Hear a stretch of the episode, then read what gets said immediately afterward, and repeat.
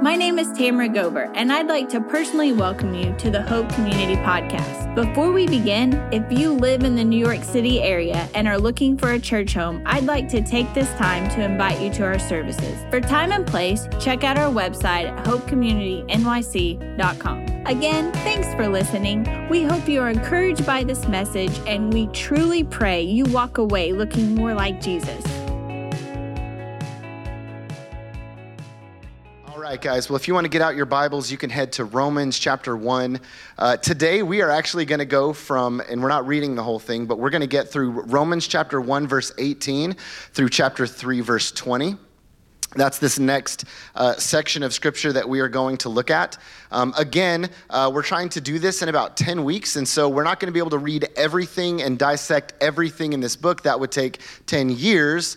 So, uh, you know, I would just encourage you guys, as kind of to go along with what we're doing, to just add this maybe to your daily reading, um, whatever it is that you want to do. Uh, just make sure that you're reading. You're not just getting the Romans that we're talking about here, but you're giving the you're getting the uh, full picture as you read um, on your own time.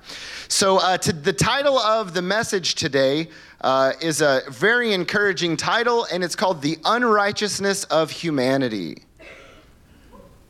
Good. I've never had a woo for that before. That is awesome.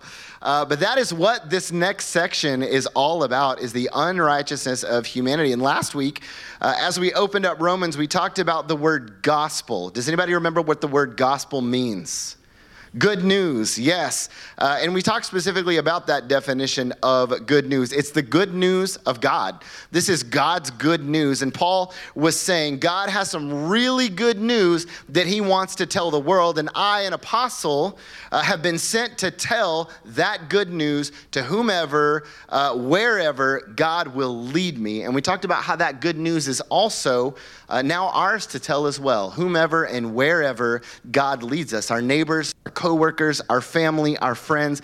The list goes on and the list goes on. But here's the thing about good news. Good news, try to follow me here. This is like a, a brain algebra. I don't know what it is. Good news is only as good as how bad the bad news is which it replaces. Okay, let me say that again, okay? Because it's not even really clear as I say it out loud. Let me say this one more time, though. Good news is only and some of you guys are grammar people in here like you could have said it this way and i probably could have. Good good news is only as good as how bad the bad is which it replaces. You following me? Okay it might not have been said real well but you can kind of go there with me? Okay let me give an example all right? You decide you're making dinner okay? If you can't cook imagine all right you're just, you decide that you're making dinner, and as you're getting out the ingredients, you realize you're missing a key ingredient. You voice out loud, Oh man, I don't have two eggs. All right, can't make dinner. Then somebody opens the refrigerator, looks around, and says, Good news. I found two eggs behind the butter. Is that good news? Yeah. I mean, we're not super impressed. But sure, it's good news. You're like, oh, good, I can make the dinner that I want to make. Okay. But is it possible for that same good news to be better? Is it possible for that same good news to be better? The answer to that is yes, if we make the situation worse. Okay? Scenario number two you've already started making dinner. Well, okay, you're following me now. You're halfway through making dinner, actually, and it's time to put in two eggs. You go to the refrigerator and discover you are out of eggs. Well, you've already opened and combined all these ingredients. You can't put them back. All right? You've already done it. In fact, these ingredients can't go into anything else. It was for this dinner and only this dinner. So if you don't have two eggs, you're just going to have to throw all this stuff out. You've already spent an hour on making dinner. You didn't get home until late, so you're already pushing it. How many people been there before? Mm-hmm. The kids have to be in bed soon because there's school tomorrow. There's nothing else in the house you can make because you were going to go to the store tomorrow and this was the last meal that you even had in your house. You can't go to the store now because it's closed. You can't ask a neighbor because you live in Montana and the neighbor lives 45 minutes in every direction. You don't own chickens. Plus, your family is walking in every three minutes complaining, I'm hungry. When's dinner gonna be ready? Right? Plus, you lost your job that day. We're just gonna make it as terrible as we possibly can, all right? Same news. Same news. Somebody opens the refrigerator, looks around, and says, Hey, good news, I found two eggs behind the butter. Is that news gotten better? Yeah, right? like, you went from just being like, oh, okay, I found some eggs, to like, thank you, Lord, for the eggs. This means so much to me. Yeah, that news now is exponentially better news. And as bad news gets worse, guess what happens to the good news? It gets better. It gets so much better. And that's the point of our scripture that we're going to talk about today, the passage we're going to talk. Uh, what God is aiming to do through Paul in all of Romans is tell us how good the good news really is. That's what he wants to tell us in all of Romans. There's good news, and it's amazing, amazing news. But in order to do that, he takes this next section to teach us just how bad the bad news is. That's what he takes this next section to do. So that should tell you what an encouraging ride we're in for today, all right? we're going to make the bad news real bad today, all right? He hints at the good news in the last verse that we read last week, which was Romans chapter 1, verse 17. Uh, I think I have it up there. Yes, I do. Um, and this is what it said This good news tells us how God makes us right in his sight, all right? So, the good news of God tells us how God makes us right in His sight. Well, is that good news?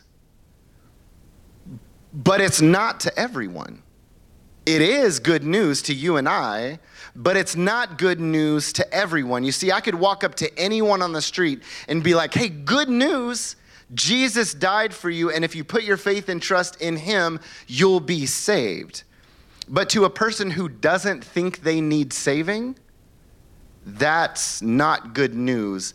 You're just being really annoying. All right, that's not good news. What we must do, and what this section of Romans does, is show someone their need for a Savior. No one will want a Savior if they don't think they need a Savior, all right? Our, uh, one commentator said that God's aim in this part of Romans is to shred the conscience of every person on the planet. That's, that's pretty harsh. To shred the conscience of every person on the planet. And as you're going to see, he does that very well. God does that very well in this. First, he shreds the conscience of the Gentiles that's everyone who's not a Jew, everybody else in the world who's not a Jew. Then he shreds the conscience of the Jews, and then he comes back and shreds them together again in case they didn't get enough. All right? So that's what he's going to do in uh, this. So let me, let me ask you a question um, Jew or Gentile, uh, raise your hand if you fall in one of those categories. Yep, all of us. Every single one of us falls. So you guys get what's going on today. Um, Today's passage is a little bit difficult. It's hard to look at uh, because it's not being fun reminded of our sinfulness, right? Do you guys wake up and go, Lord, just remind me of my sinfulness today? God, if you could just remind me of what a wretch that I really am, I would really appreciate that. Like, that's not something that we really do. Um, but the Bible doesn't set out uh, to give mankind a good time, it sets out to save them. It sets out to save them. I read in one commentary how a college group in New England um, put this first section of scripture that we're going to read, the first part we're going to read here in a second, um, into contemporary wording for the 21st century, and then went out and distributed it on campus uh, to a lot of students, not letting them know where it came from not letting them know about the source. They took out the, the scripture numbers, they put it into contemporary words, and then they passed it out to people on campus. Um, and uh, they were soon asked to come before the university authorities, and it was demanded that they reveal the author of this incredibly offensive writing. So that's what that's what we're looking at today, all right? So everybody buckle up. It's going to be a good time. Uh, and so let's look at this first section, all right? We're going to look at first Romans chapter 1, verse 18 through 32. Uh, and it starts out with a bang. Romans 1:18. Uh, it begins by making mention of the wrath of God. All right, here's what it says. But God shows his anger, wrath, in some translations is what it says. God shows his wrath, his anger from heaven against all sinful, wicked people who suppress the truth by their wickedness. Who suppress the truth by their wickedness. If I told you that you had two choices, okay? I'm gonna give you two choices. You can go to Prospect Park and hold a sign that has this verse on it, all right? Or I told you you could go to Prospect Park and hold up a sign that had John 3:16 on it which one you picking? Probably John 3:16, right? That just seems to be a lot easier. That just seems to be a lot better because talking about God's love and everlasting life to anybody who believes in him, that's a little easier than talking about the wrath of God. Um, talking about God's wrath is never the most loved topic when approaching someone with the good news of Christ. In fact, it almost we almost kind of think that that it actually opposes the good news of Christ. It's kind of how people treat it sometimes because the idea of a God who punishes people for their actions and the ultimate punishment of an eternity in hell tends to put people a bit on edge. Yeah, it kind of triggers people a little bit, all right? Um, you guys have seen it. You guys have seen uh, if you've if you've walked in Times Square at all, or if you've walked on some corners. Um, I, I haven't really seen it in Brooklyn so much, but when you're in Manhattan, and you're going and you're looking, there are a lot of people who are there, um, you know, that, that have these, uh, we call them hellfire and brimstone messages for people that, you know, they hold signs and it's like, you will, uh, you will experience the wrath of God. Uh, hell is waiting for you. Um, and that's kind of how it goes. Now, I don't see a lot of people crowding around those people going, can you tell me more? Like, I would love for you to tell me more. Like, you just don't see that uh, very often. But here's what I want us to understand is that God's wrath is something that must be talked about when talking about God's grace. It has to be talked about. It's not a cuss word. But a lot of times we, we treat it like it is. Whenever it's like, oh, the wrath of God, sorry, excuse me, right? Like we kind of treat it like it's a cuss word, but it's not. You might, you might lead with grace to break the ice. Maybe you want to hold a sign that says God loves you. That's fine. But at some point, you are going to have to mention God's wrath because, and remember this, grace is not grace without wrath. It's not. It's just not. Here's something we need uh, to understand is that God's wrath is not like man's wrath. It's not. Whenever we think of wrath, a lot of times we have a bad connotation with that because we're putting our own context into what wrath is. When people hear the word wrath, they think of like a wild and crazy emotional outburst full of like vengeance, uh, you know, at some offense that has happened against them.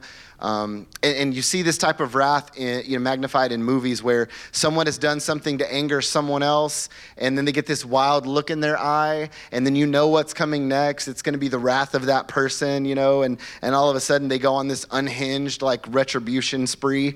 Um, this is not God's wrath. That is not God's wrath. God does not see sinful, wicked people who suppress the truth by their wickedness, which is what that scripture says, and then like push over his throne and say, That's it.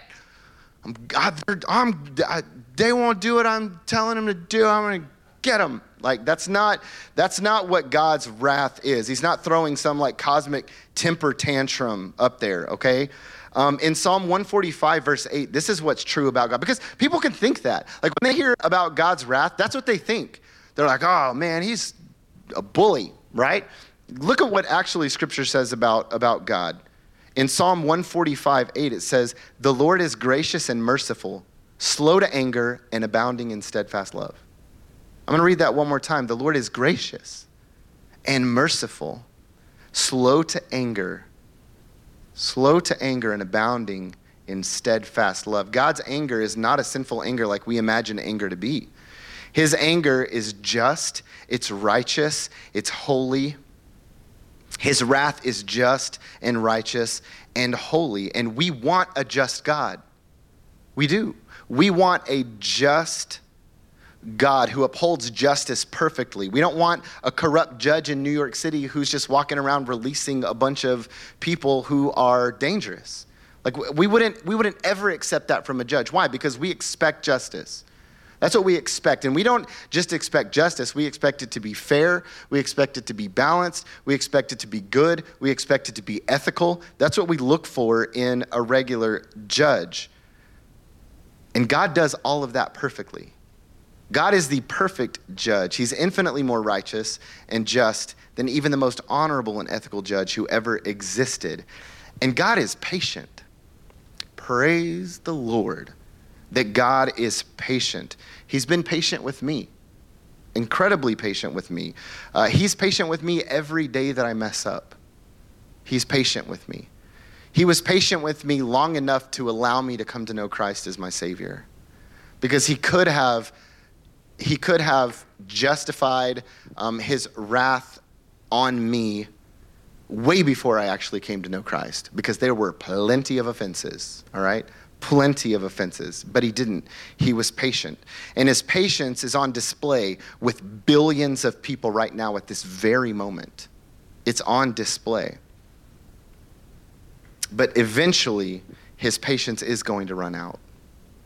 That is going to happen. Eventually, he must execute justice to those who are, as this scripture says, sinful, wicked people who suppress the truth by their wickedness. All right? And he spends the rest of this chapter, chapter 2, and the beginning of chapter 3, defining who the sinful, wicked people are. And spoiler alert, it's everybody.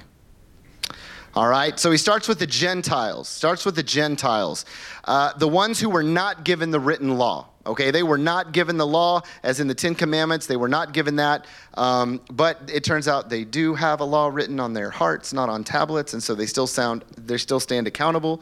Uh, but he goes in verse 19, and I want us to see this for a second. Let's read this. It says this. He's talking about Gentiles, or he's talking about really anybody who doesn't believe in God's existence. This is what he says. They know the truth about God. All right, God's existence is what he's talking about. They know the truth about God's existence because he's like, all these people that don't believe, they know the truth because he has made it obvious to them. God has made his existence obvious to every person on the planet. For ever since the world was created, people have seen the earth and sky. He's made it obvious that he exists. People have seen the earth and sky through everything God made. They can clearly see his invisible qualities, his eternal power, his divine nature. So they have no excuse for not knowing God. They have no excuse. So he's saying no matter who the person is, if they're a person, he's talking mainly about the people who, who don't believe that there's a God. He's like, they have no excuse for not believing that there is a God. And I think that that is incredibly interesting. And I think that whenever he says, through everything God made, they can clearly see his invisible qualities. You give me someone who does not believe in God, and I'll give you someone who's going to be uneasy about that belief their whole entire life. They won't, like somebody can say, I definitively say there is no God, all right? But I promise you, the, the entire existence of that person, they're gonna doubt that in their mind. Why? Because everything logically inside of them is going to point to there's a God. Everything, every logical bone in, a, in someone's body points to there is a God. And you're like, well, how is that the case? Because of the earth and the sky, because of the creation of the entire world. Because here's what's interesting to me is that I can walk up to someone and I can challenge them logically and I can say, hey, I have a question. Um, that, that watch on your hand, um, do you believe that, do you believe that, that somebody made that? They're going to go, yeah, I believe that somebody made that watch. Well, how, how, do you, how do you know? Because the watch is here. Like the watch doesn't just appear. They're going to look at you like you're dumb. The watch just doesn't appear out of nowhere. Like somebody actually has to make the watch oh, okay. Like if you if you walk past a snowman, all right, like nobody in their mind goes, that's a random act right there. Look at what the look at what the weather did.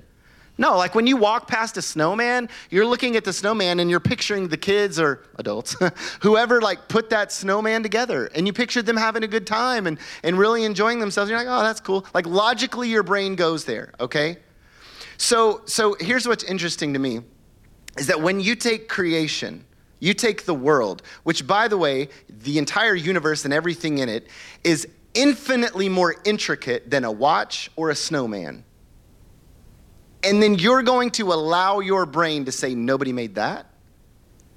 But you are going to say that somebody made a watch, somebody made a snowman. Like you look at biology, all right? You look at look at you look at how the, the human body is created and made and sustains and and can even function, which is insanely more intricate than a snowman being built, yet you're trying to convince yourself that it happened on accident and that it happened by random chance, randomness just, just happening, and then all of a sudden, boom, all of existence exists, like is here. Like you are gonna have a hard time explaining why your brain won't accept that for a snowman but will accept it for the entire universe.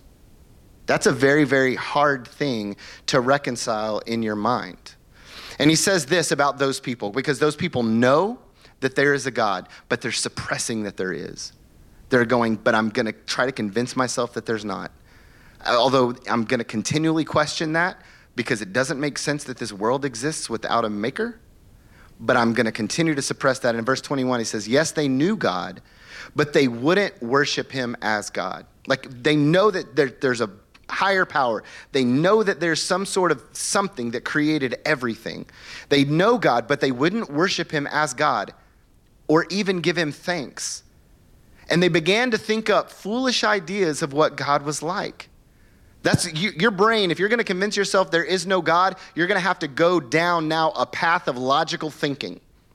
And they're going to and he says they think up foolish ideas of what god was like. And as a result their minds became dark and they became confused. Why? Because you're going against every rational bone in your body. Claiming to be wise they instead became utter fools. And instead of worshiping the glorious ever living god they worshiped idols. Shows that we're made to worship they worshiped idols made to look like mere people and birds and animals and reptiles. D.A. Carson says it's the unrighteous act of degodding God. That's what this is.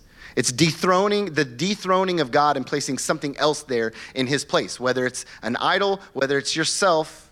And then he goes on in verse 24. And it says, So God, because these people wanted, they convinced themselves there was no God, and they're going to go live their own life then and pretend that there isn't a God. They're not going to obey this God. They're not going to do anything. So God, what this, and this is harsh wording, but it says abandoned them. And what that means is, is that he handed them over like a prisoner who was sentenced. That's what that word actually means. It says he abandoned them to do whatever shameful things. Now you got chaos. If there is no God, then there is no morality, and now all you have is utter chaos because nobody can tell you what to do. Nobody can tell you that there's a right, nobody can tell you that there is a wrong. In fact, morals are absolutely relative. You can do whatever you want if there is no authority. And so he says, he says he handed them over to do whatever shameful things all right? And he's talking about impurities. And this is interesting. It's a term that often used it's often used of decaying matter especially like a corpse.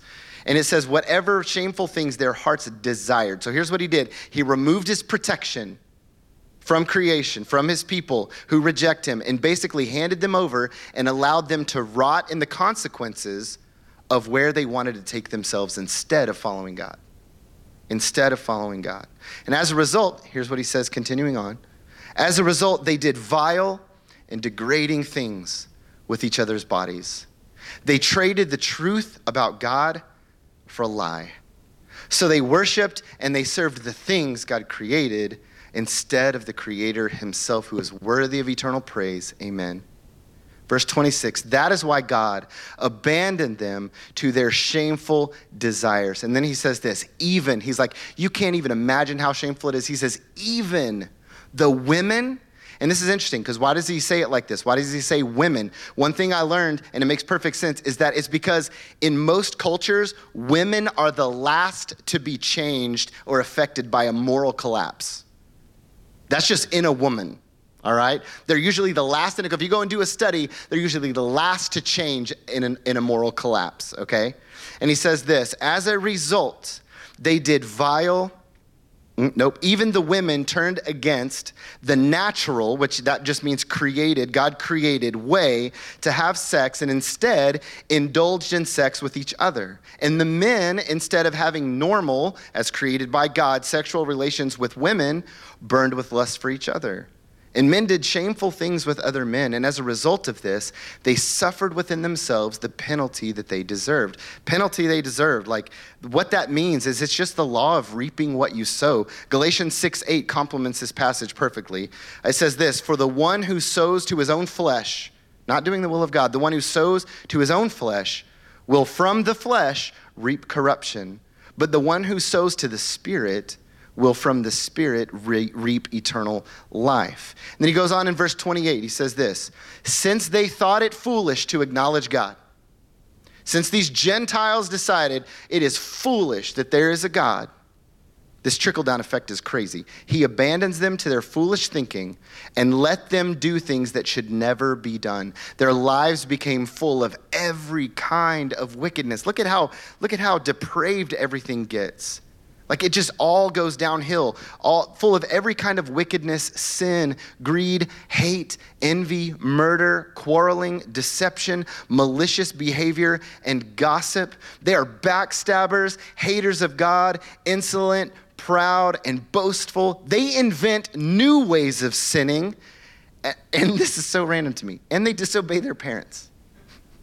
I love that, like, you get all of these things that are like written in there, and he's like, and to top it all off, they're disobedient to their parents. Maybe that's a bigger deal than what we think it is in society, right?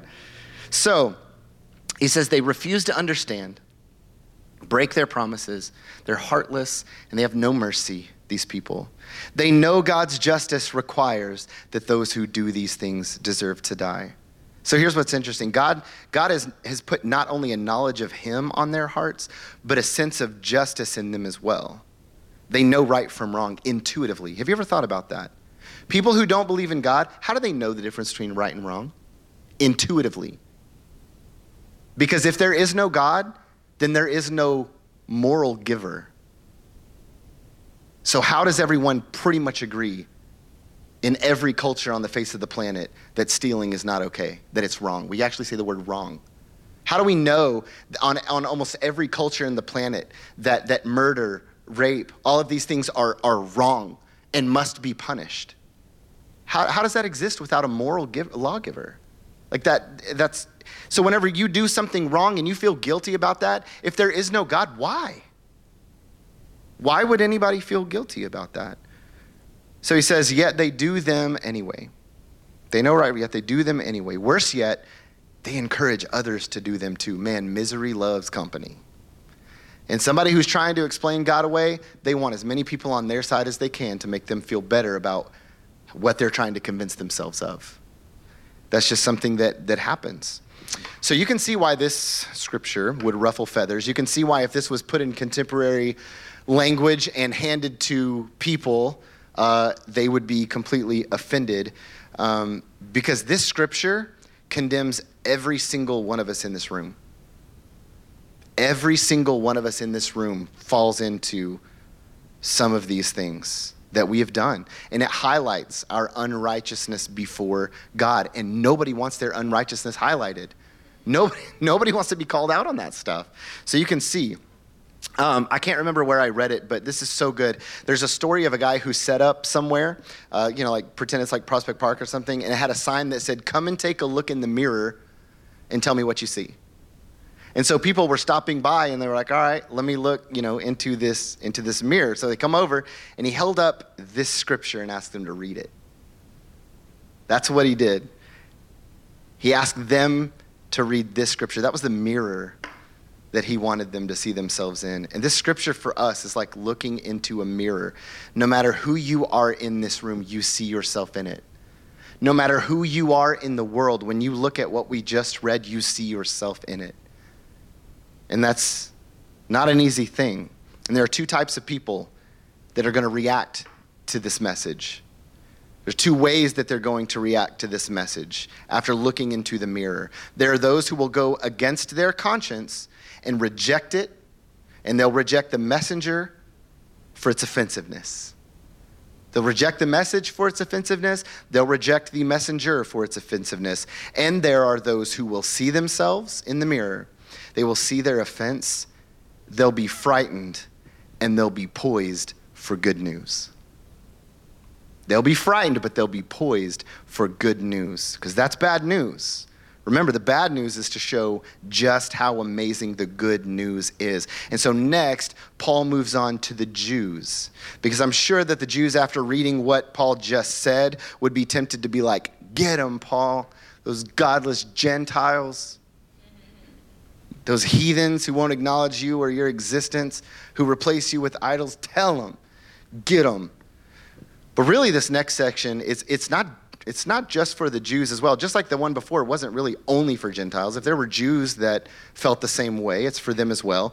Well, it's for Gentiles, you know, people who consider themselves religious, in other words. Um, anybody who, who says they believe in God, all right, they, they would fall into this category as well. Um, so it's for the Jew who prides himself in their heritage and trusts that that alone for their salvation, their heritage. Like I'm a Jew, so I'm going to be okay. Um, but it's also applicable to the churchgoer who prides himself in their belief in God and trusting that for their salvation as well. All right? Um, and he actually takes more scripture in this section, more words on this uh, type of person, and we can't read it all today, but it takes up basically the entirety of chapter 2 and the first eight verses of chapter 3. Uh, but I want us to look um, look at verse uh, 1 through 3 real quick. So he's going after these religious people now. And he says, You may think, you know, if you're sitting there and you're thinking, get them, you may think you can condemn such people, but you're just as bad. And you have no excuse. That's when the Gentiles looked back and said, Yeah, like, get them, right? But he says, You have no excuse either. When you say they are wicked, those Gentiles, those people who don't believe in God or acknowledge God, when you say they are wicked and should be punished, you're condemning yourself. For you who judge others do the very same things.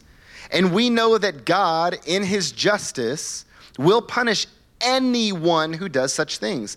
Since you judge others for doing these things, why do you think you can avoid God's judgment when you do the same things? Skip down to verse 17. He says, You who call yourselves Jews, you're relying on God's law and you boast about your special relationship with God. He's like, You who call yourself a Christian are relying on your belief in God and your church attendance so it can also fall in that category as well. He says, You know what he wants. You Jew, you know, you know, you have the law, you know what he wants. Churchgoer, you know, you've heard. You've heard the scriptures, you've heard the messages, you know what he wants. You know what is right because you have been taught his law. You are convinced that you are a guide for the blind and a light for people who are lost in darkness. You got all the answers. You think you can instruct the ignorant, those ignorant people that don't acknowledge God, and teach children the ways of God. For you are certain that God's law gives you complete knowledge and truth. Well, then, if you teach others, why don't you teach yourself? You tell others not to steal, but do you steal? You say it's wrong to commit adultery, but do you commit adultery? You condemn idolatry, but do you use the items stolen from pagan temples? I'm guessing they were having a problem back in the day. You are so proud of knowing the law, but you dishonor God by breaking it. No wonder the scriptures say, and this is very convicting, the Gentiles blaspheme the name of God because of you. Yo, hello, like, um, just for a moment, that's incredibly convicting. Because how important are our actions in front of other people, especially unbelievers? Do you want them to blaspheme the name of God because of your actions? I'm going to say no on that. Like, that's scary. That's, a, that's, a, that's, that's very confronting. Uh, then, then down in verse 28, he says, For you are not a true Jew just because you were born of Jewish parents or because you have gone through the ceremony of circumcision. Same thing can be said about Christians. You're not a true Christian just because you come to church, just because you've been in church ever since you were born, just because you say you believe in God. Like, that's not how it works, right? And then he says, No, a true Jew is one whose heart is right with God. And true circumcision is not merely obeying the letter of the law, rather, it's a change of heart produced by the Spirit. And a person with a changed heart seeks praise from God and not from people. You have to understand, to a very religious Jew who is hearing this, this is going to have the same effect as a Gentile hearing what we read earlier. And the same for a religious Christian trusting their belief in church attendance and Bible reading for their salvation. That's going to be extremely offensive to the Jew or the religious person. And they're going to respond in one of two ways. They're going to be offended, reject the messenger and the message, or they're going to see their offense, be frightened, and poised for good news. Obviously, God's intentions are for the latter. Obviously, that's God's intentions. And finally, Scripture sums up the last, this next scripture sums up the last two sections, making sure we understand the purpose if we don't get it. Paul does so by quoting from Psalms and Isaiah, showing us that this message is not new. This is not a new message. He's like, I'm going to show you in the Old Testament. It's the same message God has been showing us all along for thousands of years. Here's what it says in verse 9. Well, then, should we conclude that we Jews are better than others? No, not at all. For we have already shown that all people, whether Jews or Gentiles, are under the power of sin. As the scriptures say, no one is righteous, not even one. No one, let me just add this in there nobody's born a Christian. Nobody is born on their way to heaven. All right? No one is truly wise, verse 11. No one is seeking God. All have turned away. All have become useless. No one does good, not a single one. Their talk is foul, like the stench from an open grave. Their tongues are filled with lies. Snake venom drips from their lips. Their mouths are full of cursing and bitterness. They rush to commit murder. Destruction and misery always follow them. They don't know where to find peace. They have no fear of God at all. No fear. Obviously, the law applies to those to whom it was given, for its purpose is to keep people from having excuses and to show that the entire world is guilty before God. For no one can ever be made right with God by doing what the law commands. You can't be good enough. The law simply shows us how sinful we are. This entire section of Scripture that we just walked through is to show us how sinful we are and how unrighteous all of humanity is all of humanity is. A few weeks ago, um, I made mention of Ecclesiastes, and we're going through it now um, over on Wednesdays. And at the end, what was uh, what was it the author said was kind of the point of it all? What was it? I think the author was Solomon. I want to be convinced otherwise, Trevor.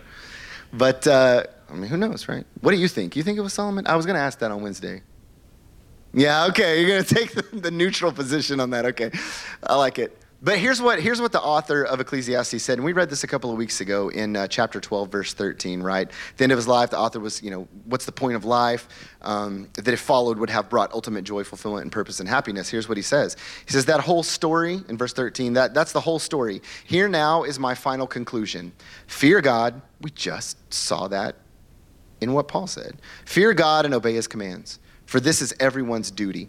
God will judge us for everything we do, holding every secret thing, whether good or bad. This is echoed all throughout Scripture. Fear God and obey. Fear God and obey. He says to fear God, and that fear produces obedience, all right? I think this is the root of our unrighteousness. If you want to get at the root of our unrighteousness, I believe that it's the lack of fear that we have for God. And let me explain fear for a second. Fear does not mean fear like we imagine, like an abused child who um, just obeys so, because they're afraid. All right, that's not that's not that's not what what godly fear is. Um, this fear is a holy fear. It's being. I like this explanation. Tim Keller said this. It's being so in awe of something or someone that the last thing you would dare to do is offend them. That's what that's what fearing God really is, is you are, you are in such awe that you would never do anything to offend that person. To put it a silly way, it's the fear someone might have, because I'm trying to think, okay, in our terms, um, it's the fear someone might have uh, if, you, if, if somebody ever got the opportunity to hang out with or have dinner with uh, their, their favorite celebrity. All right, think about this for a moment. Go here with me for a moment. You're like, did you just reduce God to a celebrity? No, I did not. Chill out. Listen, okay? Go with me on this, all right? Because think about this for a moment. Whenever you're in the presence of, all right, I mean, you guys, you guys know what I'm talking about. Like if, if there's like my son got to go play basketball at the Barclay Center um, a couple weeks ago. And there was talk that, that a Nets player might actually show up, all right? Um, and it's a very small, like, gathering of just, you know, a few people. And so if one showed up, like, if one of the players showed up, it, like, it's going to be a pretty big deal. And we're like on the first row. So, like, it would be awesome to be like, you know, and we're just thinking, I wonder who's going to be here. I wonder who's going to be. Like, I took David with me. We're like, oh, like, I hope, I hope one of them shows up. But what happens whenever you like hear about that there's going to be a celebrity or you, or you're like, all of a sudden you randomly see someone in New York and you're like, oh, you know that awe, that sense of awe that you just saw someone, and maybe you're too cool for it. Maybe you're like, they're sinner just like me. Ah, chill out, okay? Like, like come on like it's, it's pretty cool okay whenever whenever you see someone that's like that but you're just so elated like picture if it was your favorite celebrity whoever that is don't share testimony but whoever that is we're just so elated you're so in awe in their presence that you're trying to do everything you can not to mess it up you're trying to do everything you can not to offend that person. That awe that fear is what he's talking about. Where you realize that you are in the presence of the creator of the universe, the one who gives life, the one who gives breath. He embodies what is perfect and good and right, and He created us, invited us into a relationship with Himself, and we treated Him with no awe, no wonder, no sense of amazement, and therefore no fear. And that lack of fear led to offense, it led to disobedience. That's what that leads to. But God is so rich in mercy and love. Listen, before I say what I'm about to say, He is so rich in mercy and love. Put that in yourself that He let us know how we have offended Him. Because He could have just said, okay, fine. He could have said, go do your own thing. You do you but he didn't. He didn't. He lovingly writes, because a lot of people are going to look at Romans 1 8, 118 through 320 and they're going to go, that is one of the most unloving things I've ever read in my whole entire life. But he lovingly writes, God lovingly writes those passages because he doesn't want anyone to walk away from this scripture feeling uncondemned. He loves you so much that he does not want you to walk away feeling uncondemned. Because a person who doesn't feel condemned has no hope for salvation. He wants us to feel that way. In His grace, He wants us all to know our need for a Savior so that no one would perish, so that no one would experience His just and righteous and holy wrath. He loves us that much. John 3:16, we said it a second ago, rings so loud and true. Look at it. For God so loved the world. Actually, this is a different translation. For this is how God loved the world. He gave his one and only son. You're like, "Oh, I love it." He loves us. He gave his one and only son for us so that everyone who believes in him will not what? Perish. What does that mean? It means will not experience the justice of God, will not experience the wrath of God, but instead they'll have everlasting life. Acknowledging our unrighteousness is the first step to receiving righteousness. That's the first step, which is what next week's message is going to be all about. We've, we've heard the bad news. We've heard the bad news, and we all sit condemned in the bad news. But the bad news makes the good news so good. There's two eggs behind the butter. All right? It's there. It's so good. It's the news is so so so good. And there's two practical takeaways, not cooking, all right? But there are two practical takeaways I want us to walk away with, okay? Number one, for those in the room or listening elsewhere who have yet to put their trust in Christ for their salvation, you need a Savior. And Jesus died to take the wrath that you earned upon himself. And in return, he offers the righteousness that he earned. So if you've never done that, I would invite you to pray to Him today and acknowledge your sinfulness, admit it, asking for forgiveness, and confessing Jesus as your Lord, submitting to Him from this day forward to His Lordship. And the Bible says if you do that, you'll become a new creation and it will be like you are born again. You'll receive a new heart that loves and fears Him, and you will be forever forgiven of your sins, past, present, and future. But number two, if you've done that, if you're in the room, if you're listening and you've done that, it's important for us to understand that as we share with those around us the good news of Jesus, we can't just give them the Jesus loves them message. We must show them exactly how much Jesus loves them. We must show them their need for a Savior because only then will the I love you message from Jesus make sense. It shows them just how much that He loves them, all right? The non religious and the religious, religious alike just like I mean, to, in today's society, just like we read in the scripture, it's, it still exists. There's the non-religious. You guys know them. You've met them. They're the ones that scoff at the belief in God. But you've also met the religious who are trusting their belief in God for their salvation. Those, those they still exist. And, and most people believe that if there is a heaven, they're going there. And as you press in, it's either because they believe themselves to be a good person or because they believe in God. That's, that's the main reasons people think they're going to make it into heaven, and they are banking their eternity on this. They're banking their eternity on a lie. So it's important as you have those gospel conversations each month, um, as you invest in people this year that you hope to see come to Christ, uh, it's important that we understand why God's wrath is so important to his grace. Thank you for listening. For more information about our church, please visit our website at hopecommunitynyc.com.